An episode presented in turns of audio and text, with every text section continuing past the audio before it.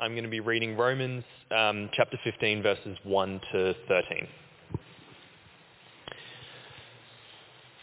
We who are strong ought to bear with the failings of the weak and not to please ourselves.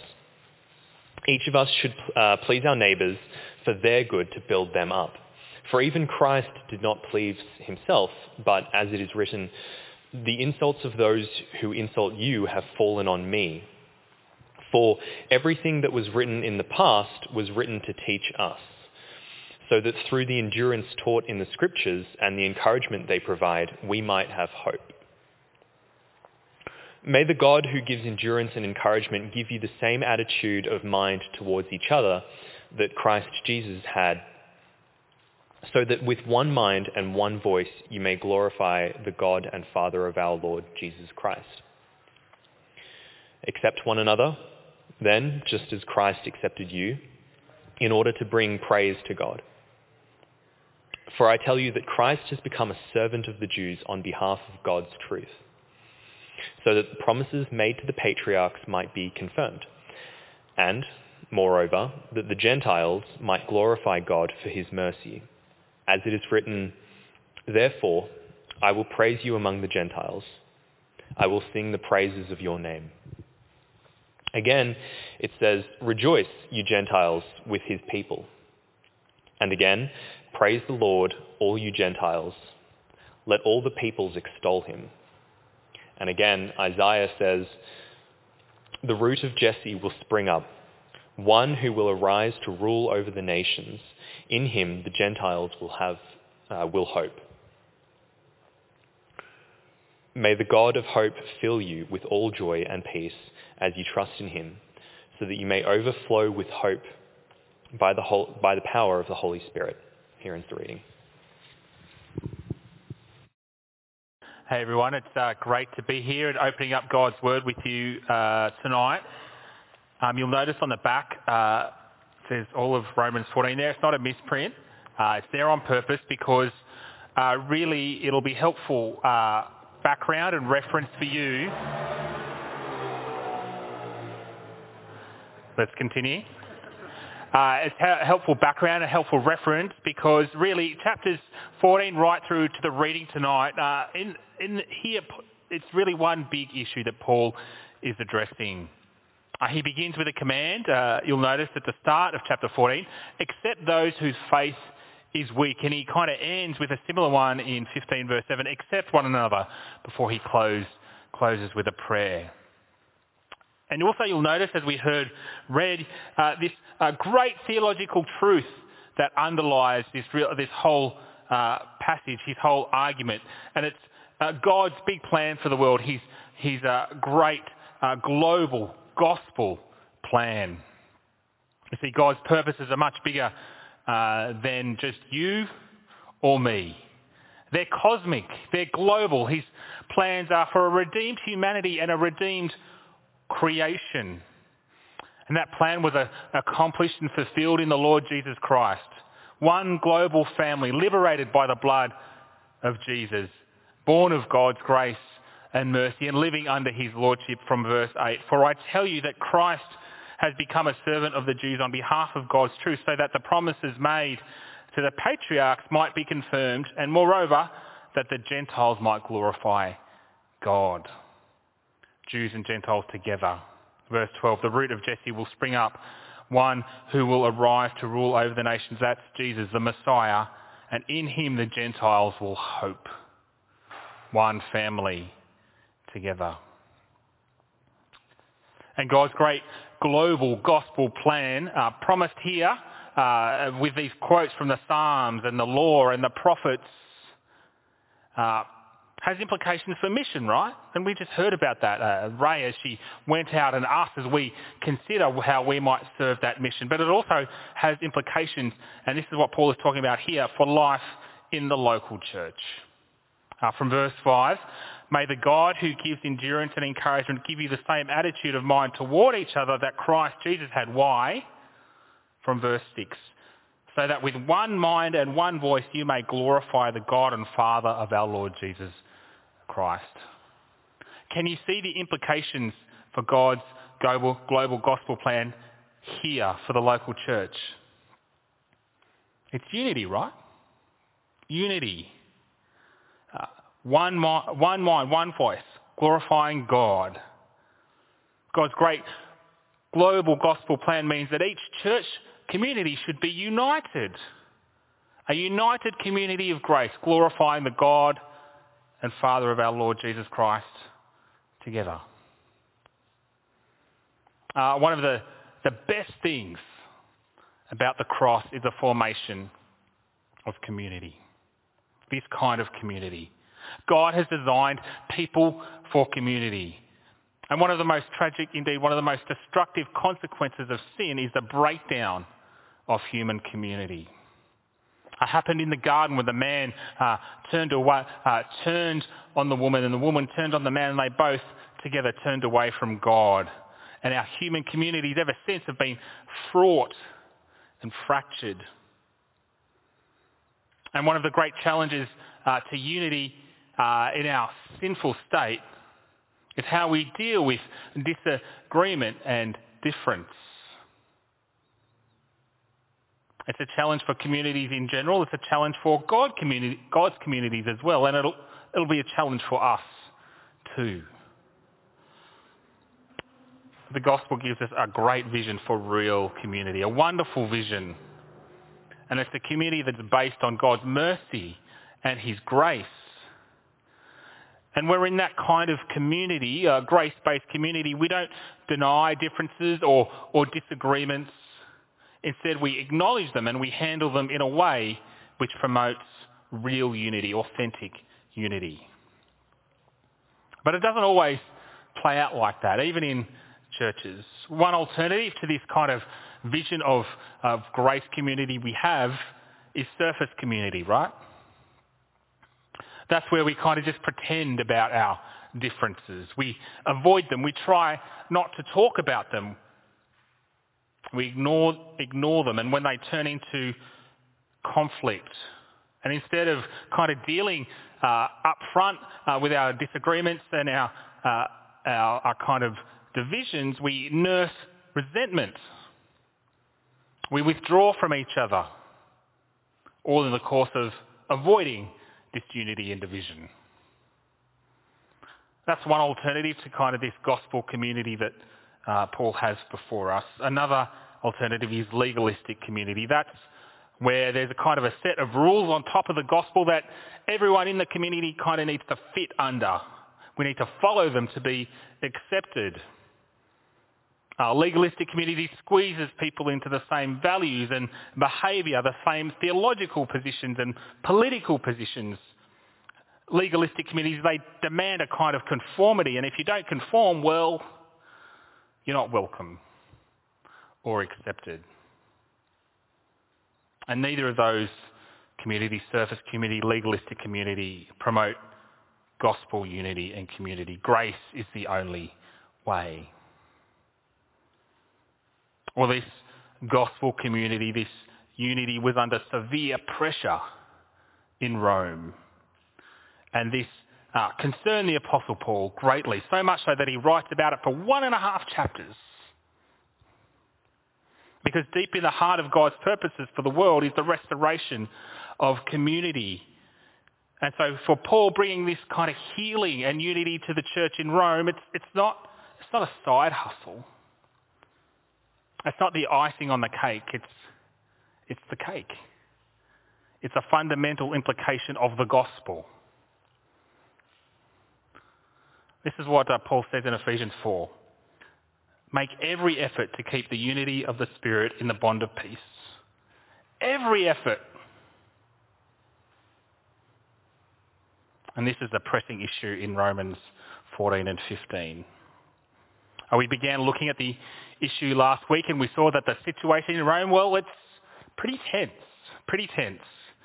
Uh, there's Gentile Christians in the church and there's Jewish Christians in the church and, and there's a kind of a, a bit of a kind of uh, disagreement between the two.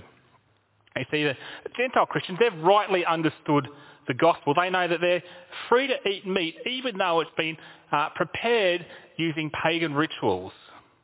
They know they're not, they're not bound by the old covenant as law anymore. They've grasped the freedom that they have in the gospel, and that's a good thing. That's a, that's a right thing. That's not the problem. The problem is they're insisting their Jewish brothers and sisters in Christ do the same as them. They're insisting that they ditch the Sabbath and other festivals. They're insisting that they eat meat, even though they're Jewish brothers and sisters. Their consciences haven't quite caught up yet. They're insisting that they eat meat, even though eating meat, this kind of meat sacrificed to idols for them would be a sin. It would cause them to stumble and fall. Do you see what the Gentile Christians have done? They're saying, we have freedom in Christ, but you, you think and act like me. In their freedom, they've imposed a new form of legalism on their brothers and sisters. Or Paul sees what's happening and he's outraged. For the sake of food and drink, you're violating the consciences of your brothers and sisters. You're causing them to stumble and fall, these people for whom Christ died. Remember what he calls these matters back in chapter 14. They're not central, they're not decisive, they're disputable. Doesn't matter. And you're destroying the work of God for these? Are you serious?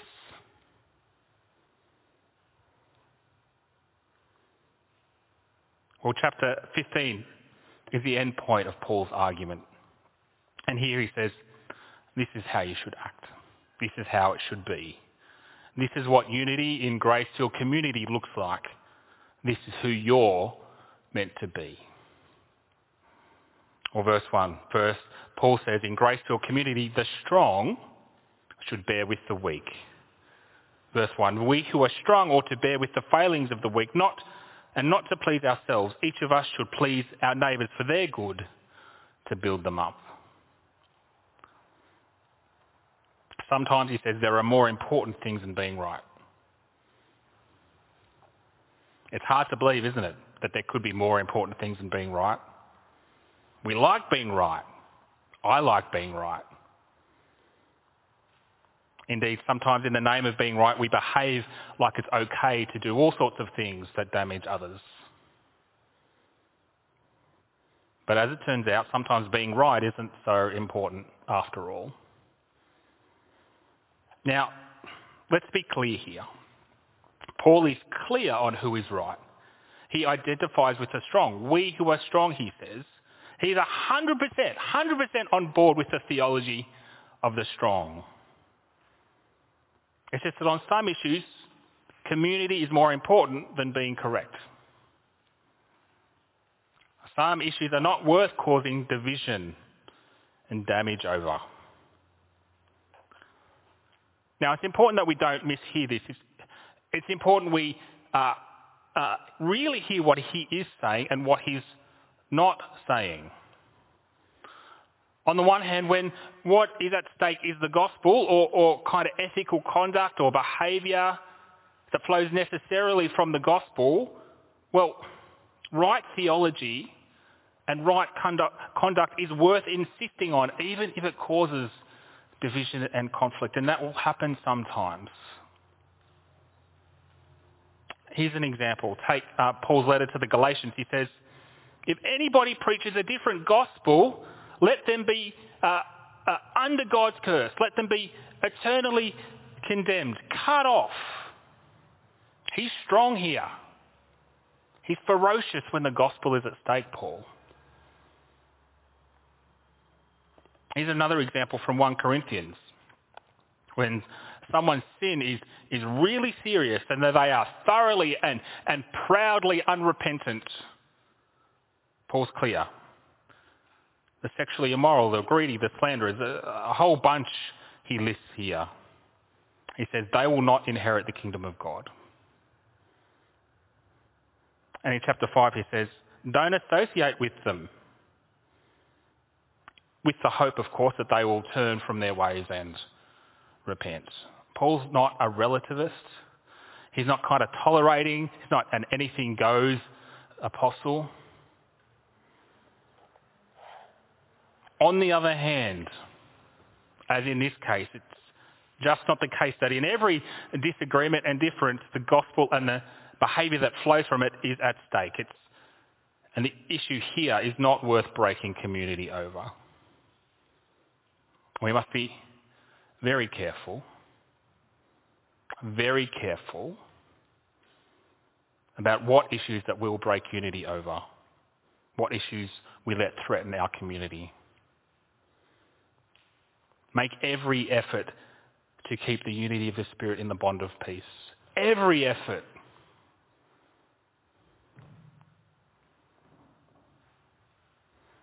Well, there'll be issues that fall into that category that we kind of need to take a stand on.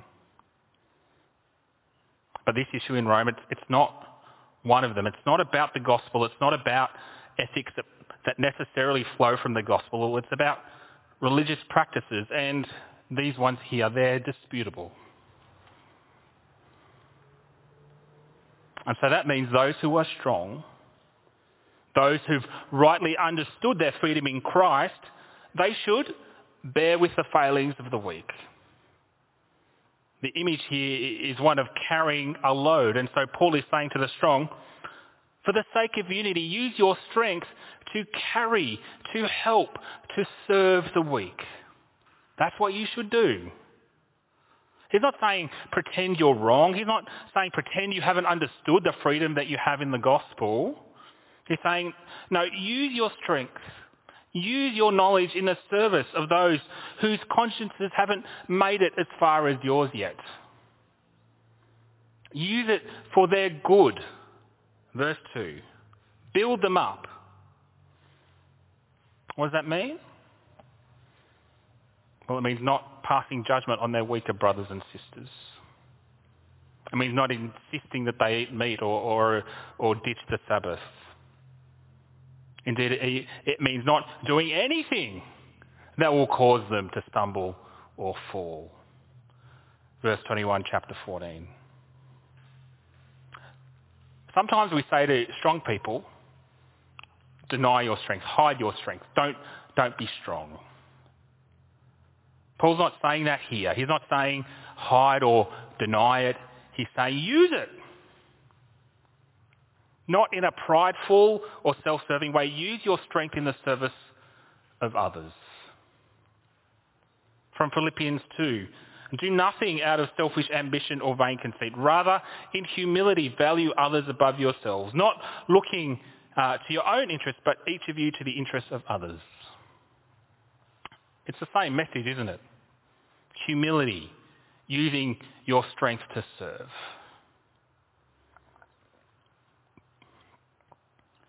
Well, here Paul is clear on who is strong and who is weak.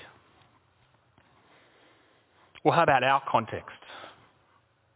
It won't always be easy to work out that in our situations, I don't think. We don't have an apostle of the Lord Jesus Christ to come and tell us, in this issue, you're strong, you're weak. You're right, you're wrong. Actually, when I'm in a disagreement about the Christian life or theology, I usually think I'm strong. We think we're right, don't we? We always think we're the strong one, otherwise we wouldn't have that position. But the point of this passage isn't to kind of try and nut out in every situation who's strong and who's weak. The point is, serve. How might I use my knowledge, my strength to please, to serve, to build up others? How do I love them with what I have? And so often that's not the way that we come to disagreements, is it? But that's what we're called to, to come to these disagreements for the other person's good, not to, to win, to judge or to crush the other person, but to love them. If you're further along in your faith, that's a strength. If you have maturity, if you have wisdom, that's a strength.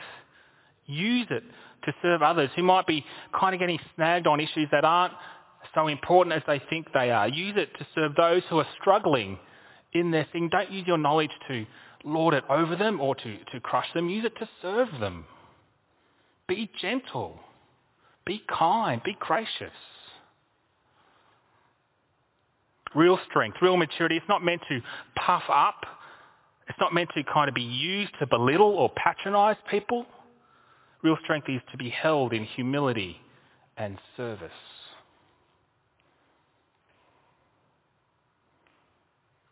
In grace-filled community, the strong bear with and they carry the weak.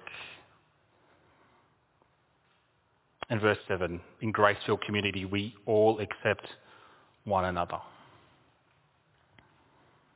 And this is the Apostle's last command in this whole section, and it's really the, the climax of his whole argument. Brothers and sisters in Rome, whether you're Jew or you're Gentile, whatever background you're from, whatever beliefs, whatever practices, whatever you eat or don't eat, accept one another. Welcome one another, it could be translated. Not just kind of smiling at each other, exchanging pleasantries. Genuinely accept and welcome. Allow the other person in, into your presence, into your life, into your concern and care, and into your love. Be a community of grace that makes visible what God has done in the Lord Jesus Christ. Be that community that fights for the unity that Jesus bought with his precious blood. Don't you want to be part of that community?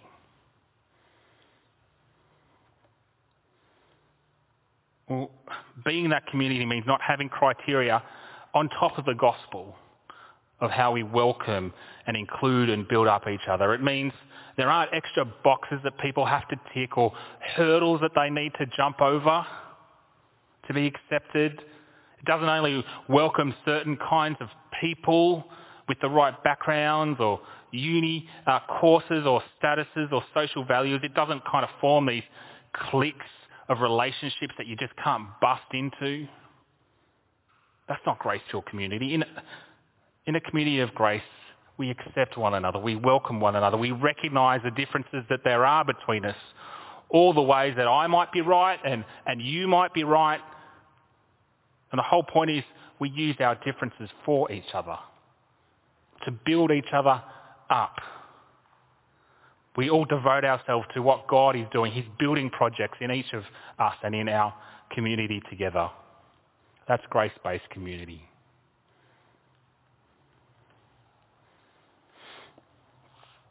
We'll notice how the apostle grounds both these instructions. We use our strength not to please ourselves, but to please and build up others. Why verse 3? For even Christ did not please himself. We ought to accept one another. Why verse 7? Because Christ, the one who became a servant, has accepted us. Christ has accepted you, so accept one another. And Jesus is our servant and our Lord. And as a humble servant, he's our great example. Verse 5, have the same attitude of mind toward each other that Christ Jesus had. Copy him. Christ was in very nature God, but he took on the nature of a servant. Imitate him. Imitate the one who humbled himself and became obedient to death, even to death on a cross. Imitate him. In the Garden of Gethsemane, sweat falling like drops of blood to the ground, Jesus prayed, Father, if you are willing, take this cup from me. Yet not my will, Father, but yours be done. Jesus' aim wasn't to please himself. His aim was to serve. His aim was to give his life as a ransom for many. Have that same attitude. By the Holy Spirit, we're being conformed to the image of Christ, conformed into his servants, conformed to carry each other as he has carried us. And the thing is, at the cross, carry us is exactly what Jesus did. There by his strength he bore our weakness. There at the cross because he was forsaken, we were accepted. And because of his shed blood, we can be those who carry each other, who build each other, those who accept each other as we strive together for gospel unity.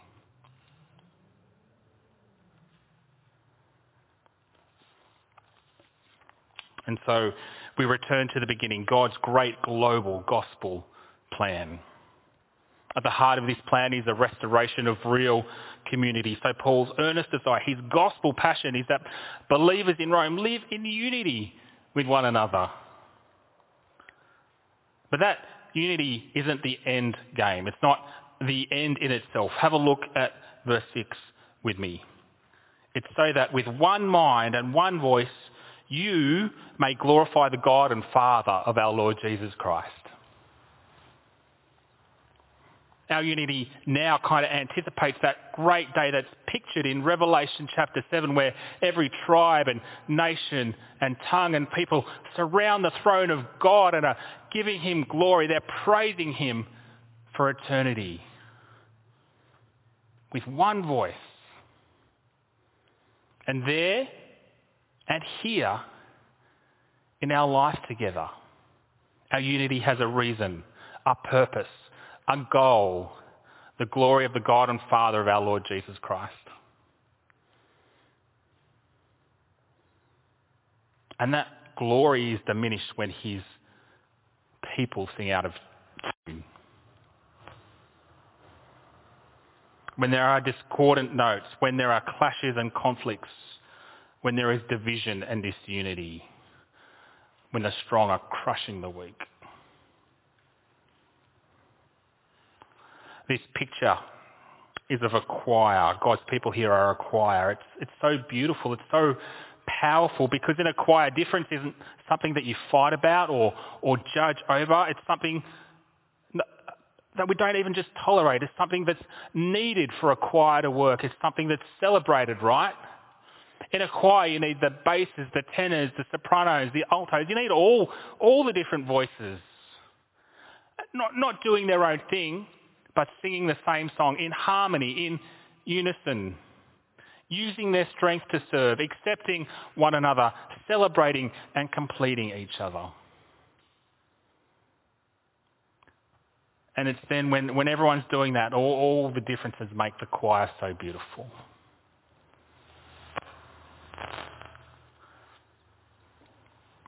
Well, how about us? What will be the challenges to unity here? They probably won't be about food or drink, though sometimes we can get like pretty serious about coffee and what we're having for dinner. It probably won't be about Sabbath days.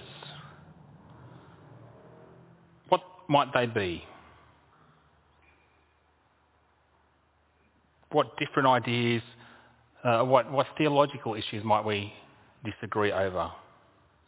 What different ideas will we have uh, on how we should act on issues of social justice? And the fault lines of the culture around us, you know, wealth and status, power, politics, they kind of always make their way into church. A girl in one of my daughter's classes said she could never be friends or even speak to a, a white liberal voting middle-aged Christian male. I tick a lot of those boxes.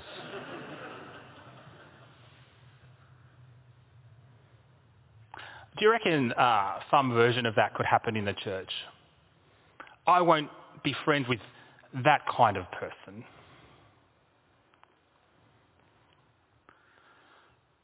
Just to give you context, my daughter attends a church in the inner north of Melbourne, so you know.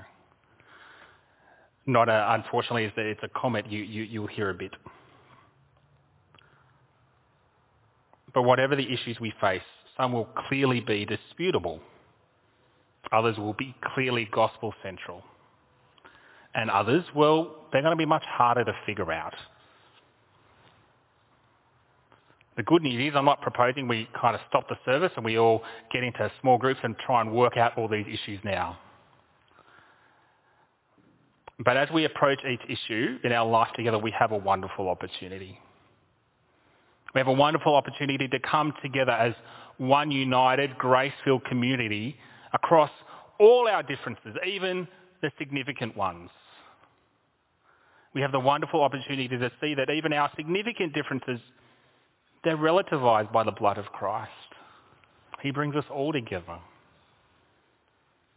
And we have the wonderful opportunity to use our strength to serve, to build, to accept, to welcome one another as Christ has welcomed and accepted us.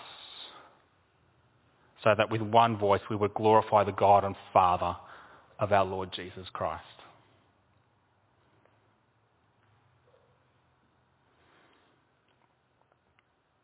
In uh, this passage, there are a couple of prayers that Paul alludes to. And we're going to pray them now together. They're going to appear on the screen. Might just have one and have a look at that for a bit, just so you can kind of take it in. And maybe flick up the next one. It's the one at the end of the passage.